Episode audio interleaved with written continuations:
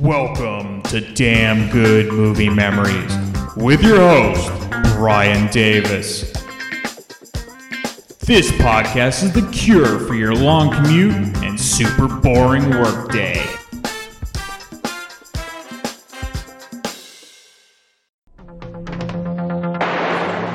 A sensational crime. An airtight alibi. We can't lay a finger on this guy. And a chain of evidence. Bring him in.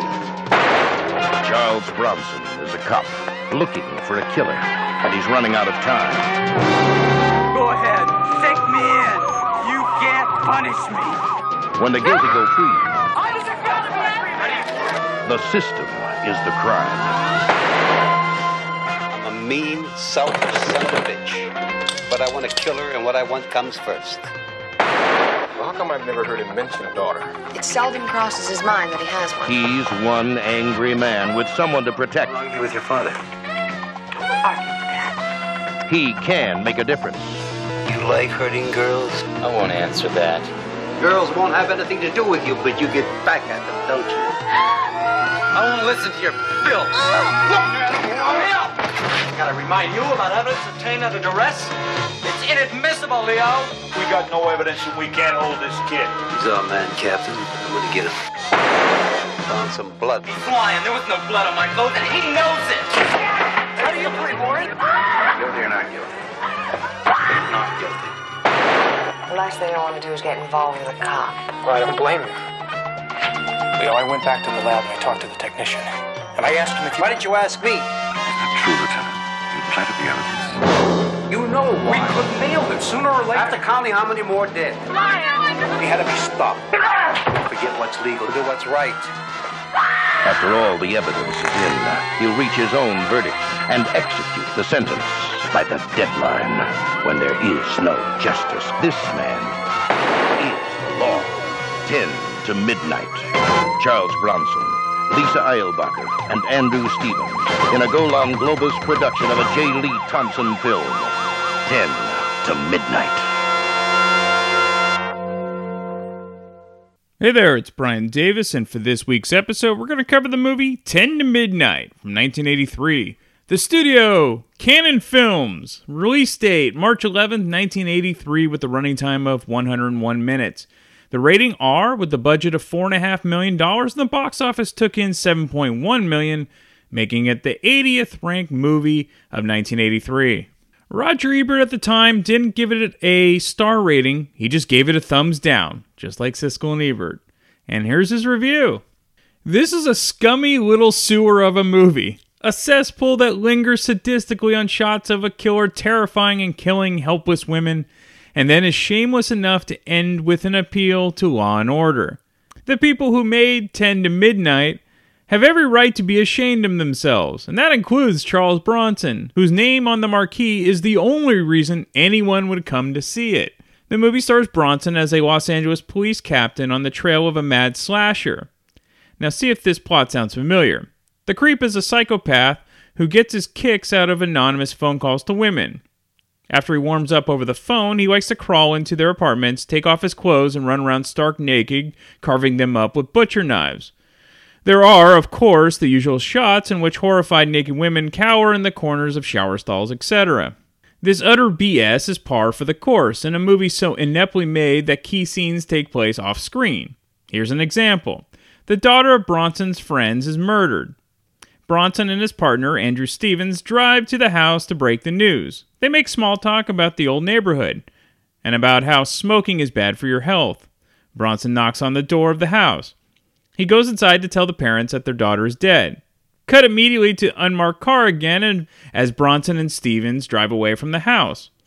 After all of that limp buildup, the movie never shows Bronson talking to the parents. Why not? Too hard to act? And yet, it's a key experience because it directly inspires Bronson and part of the plot. Logic isn't the problem with this movie, however. A lack of humanity is. The movie lingers on the faces of screaming women. It revels in its bloodbaths. Gore spurts all over the screen. The final sequence is so disgusting that I wrote the first sentence of this review in my mind while I was watching it. The movie indicates that Charles Bronson just doesn't care anymore and is just going through the motions for the money. I admired his strong, simple talent once. What is he doing in a garbage disposal like this? And that's the end of Ebert's scathing review. Now, I don't agree with Ebert on this one, but that's what makes the world go around. I could still love Ebert and his opinions without being angry or triggered. I know it's a novel concept today, but I digress. 10 to Midnight was really the beginning of the Cannon films that would reinvent Bronson to younger audiences and turn, you know, Chuck Norris into a superstar. Cannon films just aren't for everyone. Personally, I love them. But I also understand the shortcomings of all those films. And as the directors of these films later said, if they had known that they that these somewhat cheaply made films were going to eventually live forever on cable TV and home video, they might have made them differently. But at the time, these films were made quickly and cheaply for theaters, and then quickly moved on to the next film. It was always quantity over quality, and that was definitely a Cannon motto. All right, let's get into the main cast. Of course, you have Charles Bronson, who plays Leo Kessler. Now, I covered the majority of Bronson's career in the Death Wish episode. The success of the first Death Wish film in 1974 really made him a star and would continue to make tough guy films for the rest of his career. Some of the films Bronson made between Death Wish and 10 to Midnight include Breakout, Hard Times, St. Ives, The White Buffalo, Death Hunt, and Death Wish 2, and many of these films also co starred his wife, Jill Ireland. Lisa Eilbacher plays Laurie Kessler. Now, Eilbacher's career began in the early 1970s, mostly on TV shows, and then appeared in An Officer and a Gentleman in 1982 with Richard Gere and Deborah Winger.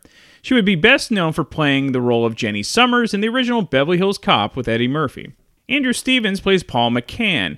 Stevens is the son of actress Stella Stevens and first worked with Charles Bronson in the film Death Hunt in 1981, and he's now best known for being a producer.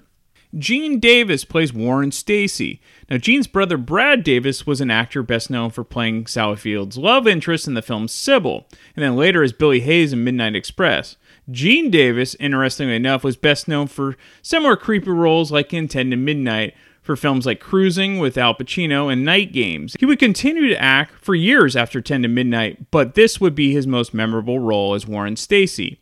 Now, there were two other well known actors who have small parts in the film, and that's Wilford Brimley and Kelly Preston in her film debut. She went by Kelly Palzis at this point in her career. The director, J. Lee Thompson. Now, Charles Bronson and Thompson would make nine films together in the 1970s and 80s.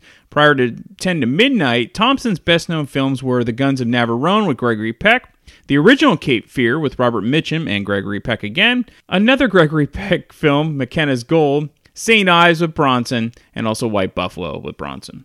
Okay, let's get into the making of the film. So, the director, J. Lee Thompson, wrote a 20 page treatment called Bloody Sunday, which was the impetus behind 10 to Midnight. He then gave the treatment to producer Lance Hood, whom Thompson worked with on the Bronson film Cabo Blanco a few years earlier. Now, part of the reason the film was named 10 to Midnight instead of Bloody Sunday was that the producer, Pancho Kohner, had essentially sold the title of 10 to Midnight featuring Charles Bronson without a real script behind it. So when one of the studios bought the, into the new Charles Bronson film, they had to find an actual script for the film. So that ended up being the Bloody Sunday story, and then they just changed the title. Now, this was definitely an era of when a studio would buy a film based on the strength of one main star. Bronson was definitely one of those stars in the early 1980s. Today, there are very few that have that sort of cachet. Bronson was a presence on screen you couldn't deny, especially for action stars or anti heroes of the era. Now, at the time, there were so many high profile cases in the news about police officers tampering or planting evidence, so the producers thought this would be a pretty interesting angle for a film along with criminals pleading insanity when they were perfectly sane when they committed their crimes. Hood figured that he'd go with the studios they used in the past for Bronson and Thompson films. However, Bronson had just signed a deal with Cannon, which was run by two Israeli businessmen who had tons of cash behind them. Now, Cannon loved the idea behind the film and wanted to have it made, and they kept telling Hood that they could make the film they wanted from, to make from the start. But once they started filming, the budget kept shrinking, so it became a challenge to get the film finally made. But even with the smaller budget, Hood was happy with the final outcome, though it wasn't exactly what he envisioned from the start. Now, for the time, the film was actually a hard R rating because of the violence and the nudity. However, today it's probably not quite as shocking compared to most of the crime horror films released. Cannon never had a problem with this notion, especially go back and watch uh, some of those early 80s films. Now, Jeana Tomasina, who plays Karen in the film, would have landed the role of Bronson's daughter Laurie. But Charles Bronson had a rule that no actress could be 5 foot 8 or taller to play his daughter. Now Jeana had put 5 foot 8 on her resume, but she was actually 5 foot 7. When Bronson finally met her in person, he noticed she wasn't as tall as what she put on her resume and said to her if he had known that, she would have got the part of Laurie instead of Karen. Tomasina was famously cast in the ZZ Top music videos for the Eliminator album as one of the Eliminator girls. So the the Legs video, Sharp Dressed Man, and Gimme All Your Lovin'. The producers thought it was going to be fairly simple to cast the part of Warren, but none of the actors they brought in could really find the essence of the role. Bobby Di Cicco was the original choice, but turned down the role, and they finally picked Gene Davis. And even then, they weren't sure he was right for the Warren role, but once filming began, they knew they made the correct choice. Plus, he had no obvious issues performing nude almost half the film. The main inspiration for the Warren character was serial killer Ted Bundy. He was good looking, the victims were all women, and he never left evidence. And the name Warren was after the actor Warren Beatty. Also, the killer Richard Speck was also part of the Warren character, and much of the final scenes were similar to the Richard Speck murders. All right, let's get into the film. So it begins without credits with police detective Leo Kessler, Charles Bronson, taking a statement from an obvious derelict.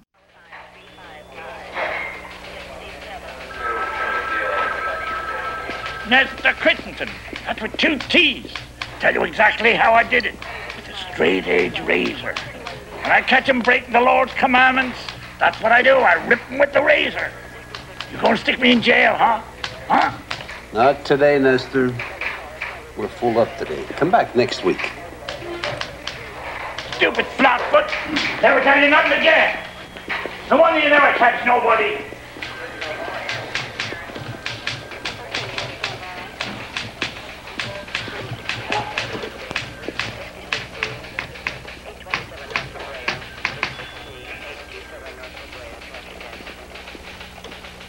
Jerry, don't do that.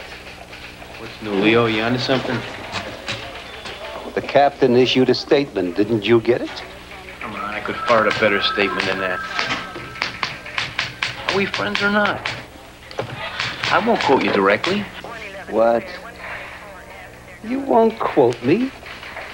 You won't mention my name on the TV. And you call yourself my friend. It's not nice, Leo. Jerry, I'm not a nice person. I'm a mean, selfish son of a bitch. I know you want a story, but I want a killer, and what I want comes first.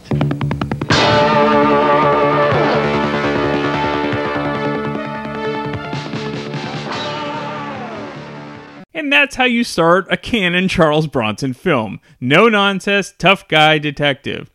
Originally, the first cut of the film didn't feature Bronson until almost 10 minutes into the film, and that just wouldn't fly for moviegoers if the whole point of seeing the film is to see this main star. So the film was re edited to put in the office scene in the beginning. Next, we see a good looking young guy in his 20s named Warren Stacy. That's Gene Davis. He's staring at an attractive blonde woman that is walking from an office building down the street, and she's trying to catch a ride. We then flash back to a scene, this is all in Warren's mind, where he's unzipping the same woman's dress from behind. She quickly turns around and throws coffee in his face, and this was actually the original opening scene of the movie. We then cut to Warren at his apartment getting ready to go out. In many ways, this character of Warren is kind of a precursor to the Christian Bale character in American Psycho. After flashing back again to getting coffee thrown in his face, he finishes putting on his clothes and grabs a butterfly knife and heads out. Warren ends up at a movie theater. He's standing behind two young women at the box office. He finds out one of them is named Tina from the box office cashier girl. He buys popcorn and soda and waits for the house lights to go down. Once they are, he sits right next to Tina and her friend. So again, Warren is a good looking guy. He's clean cut, but socially inept in every way. His speech pattern and overt motives turn off every woman he comes into contact with. Tina eventually gets annoyed with Warren and shoves the popcorn away that he offered to her friend. Tina and her friend move to different seats, and then Warren leaves. He goes to the theater restroom and puts on disposable rubber gloves and then leaves the bathroom through the window.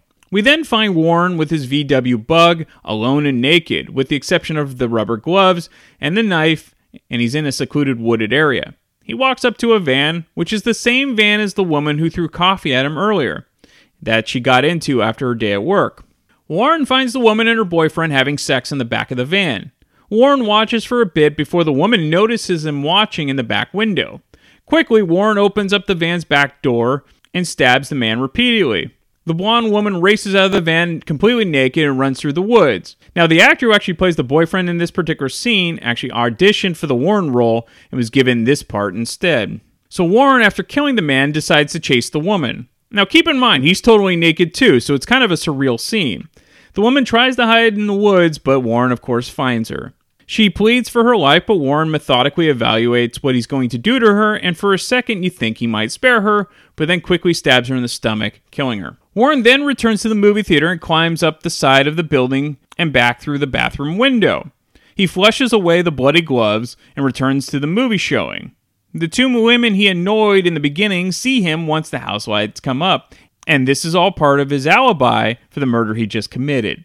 We then cut to the crime scene, where Leo and his captain, named Captain Malone, played by the great Wilford Brimley, are investigating. Leo also meets his new partner, named Paul McCann, that's Andrew Stevens. All three men agree that these murders, along with a few from the recent past, are likely from the same killer. Leo's initial theory is that the killer commits these murders of women out of sexual frustration. The fact that he never attempts sexual intercourse with any of the women before killing them shows that the knife is essentially a violent extension of his penis, which he obviously never uses. He gets sexual gratification from the murders. And using a knife instead of another weapon is more intimate because you get to be next to your victim.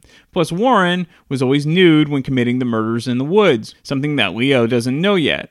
The nude angle is less about the sexual angle, but it's more to not leave evidence on his clothing. Warren works in an office as an equipment repairman, fixing typewriters and other machinery around the office. But as usual, he's a complete weirdo around all the women. The supervisor gets a call saying that Betty, the blind woman, has been murdered. The entire office is in shock, though Warren looks unaffected. So Leo is a jaded veteran detective, and Paul is a fairly young, idealistic go getter who thinks he can make a difference. This is the standard cop trope, but it works for a reason, and obviously Bronson does well with this role. Leo and Paul head to Betty's parents' house to tell them of the news of the murder. Now, Leo soon realizes as they get closer to the house that Betty was friends with his daughter. Now, I couldn't imagine having to be an officer, having to break the news about someone's, you know, the murder of someone's child, let alone someone that you know already. Leo is understandably shaken after the meeting with Betty's parents. However, he still has a job to do. He and Paul decide the next stop is to interview Betty's roommate, Karen, and try to get a list of names of all the guys Betty has gone out with. Both Leo and Paul attend the funeral of Betty. Leo's daughter Lori, who is played by Lisa Eilbacher, is at the funeral, and so is Warren. We discover that Lori and Leo don't have much of a relationship since her mother died. Lori is going to school to be a nurse, and this comes from a brief conversation with her and Paul while Leo speaks to Betty's father. Warren at the time is eavesdropping on Leo's conversation and overhears that Betty used to keep a diary of all her dates. Warren realizes that this could incriminate him if she wrote about the incident where she threw coffee on him after he unzipped her dress at the office. Warren decides to break into Betty and Karen's apartment looking for the diary. Unfortunately, Karen arrives back from the funeral while Warren is in the apartment.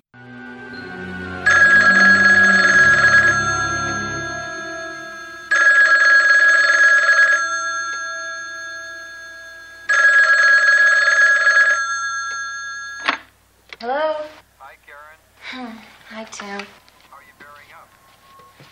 Oh, I'm a wreck. I can't sleep and I can't stop crying. I'm coming over to take you out. You're a darling. I just don't feel like going anywhere, though. I think I'll just get a bite to eat here and try to get some rest. Why don't you come over in a couple hours? All right. Okay? Okay, that's great. You're an angel. Bye.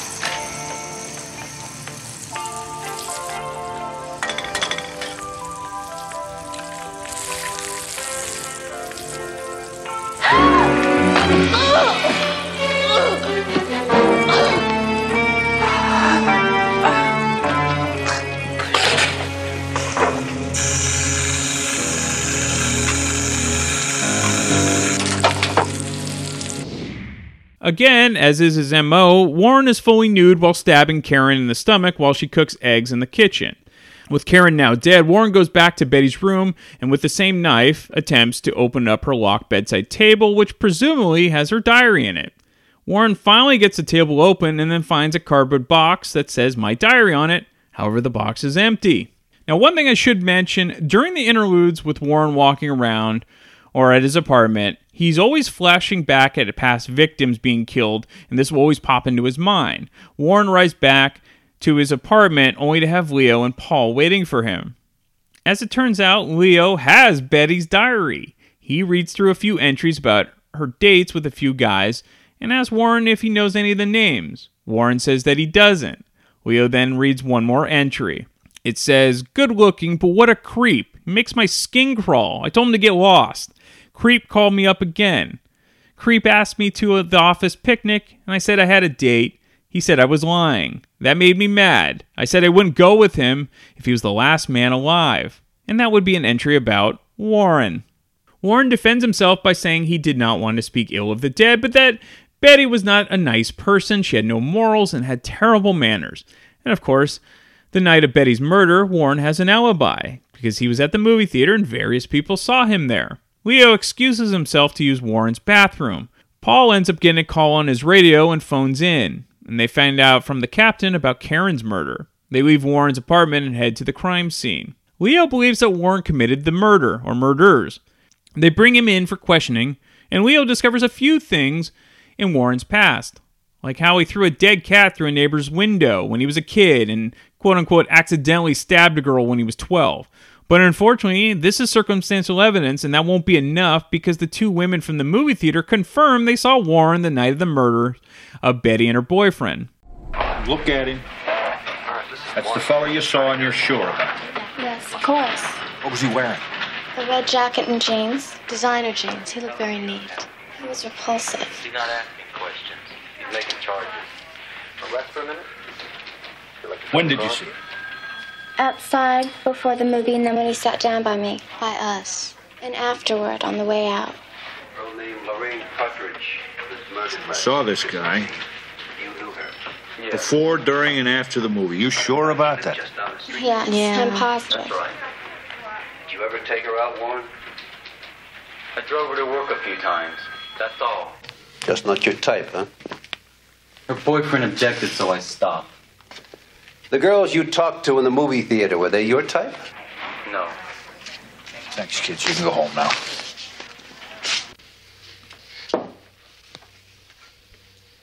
When's the last time you made it with a girl, Warren?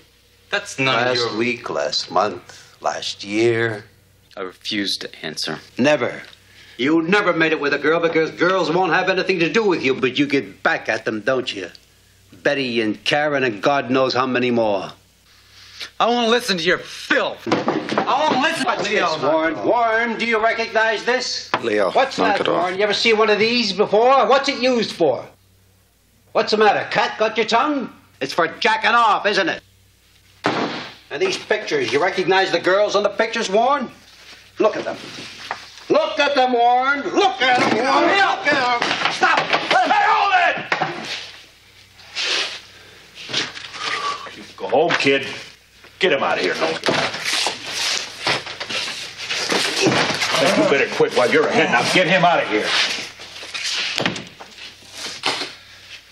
Leo, you lost your mind? You can forget about this. And what, I gotta remind you about evidence obtained under duress? It's inadmissible, Leo.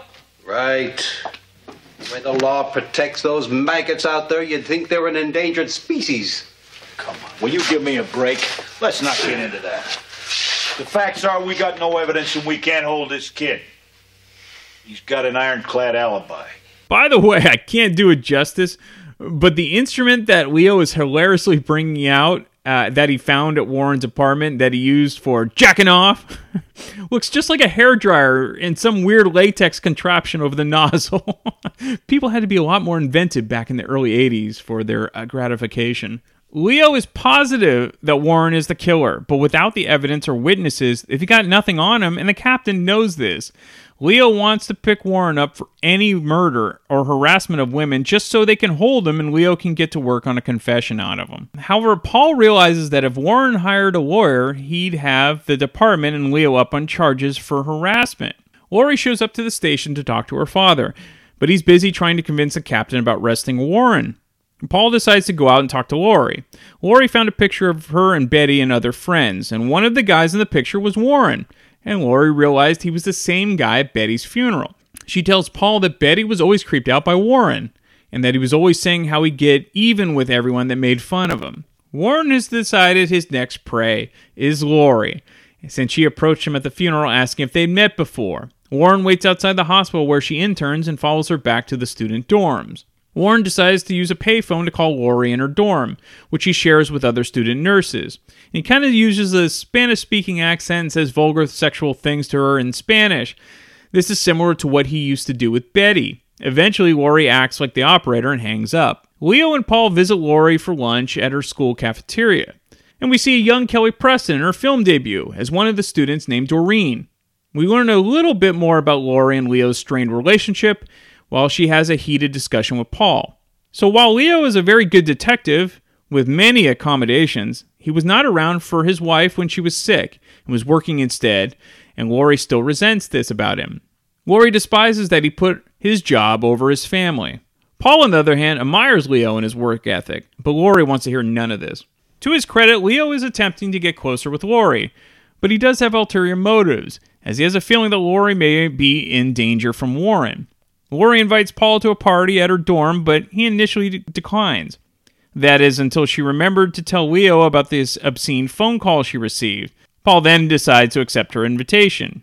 Now, before the party, Paul installs a recording device to Lori's phone and also leaves a police band walkie talkie to have a direct line to the police. Lori and her roommates are now freaked out, and for good reason.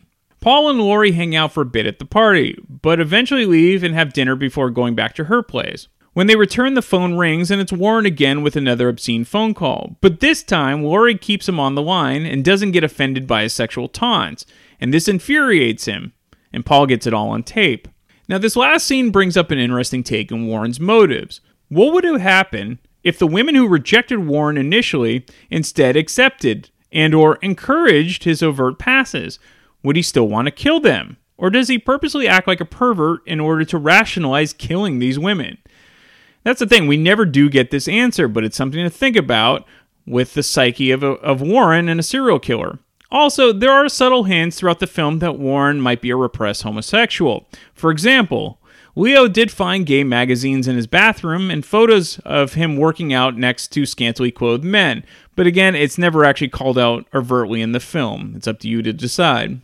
Now, Leo decides to take the cassette recording of the phone call to the audio lab to compare it to the tape to Warren's interrogation to see if the voices match. While the guy on duty in the lab looks for the interrogation tape, Leo decides to take a sample of blood they have stored in the evidence from the murders. The lab finds that the phone call and Warren's voice in the interrogation match, and a warrant is issued for Warren's arrest. After confiscating Warren's clothes, they discover that there is blood on one of his shirts, which matches one of the victims. It looks like Leo may have planted the blood and actually Paul has his suspicions as well. In the meantime, Warren doesn't take the news of this evidence too well. Sign here, standard bail bond agreement, what it'll cost you. All I want is out. That's what we're here for. They put you in, I get you out, Mr. Danny keeps you out. What's he looking at, Dave? Did they read you your right to remain silent? Did you? Of course. Good boy. we plead not guilty. Demand a jury trial where their backlog nobody's going to pay any attention to it. Sexy phone call. I can practically guarantee you a suspended sentence. Excuse me. I'm talking to my client. Do you mind? Well, I have something more for you to talk about. We found some blood on your client's clothing. We're going to rebook a murder one. What? See you at the arraignment. You dirty shit! He's lying. There was no blood on my clothes, and he knows it! You dirty shit! He's lying! He's lying! He's lying! No! No! This is exactly why Warren was always completely naked when killing his victims. There was never any trace of blood that could get on his clothes, and he always wore rubber gloves. So, will this planted evidence stick?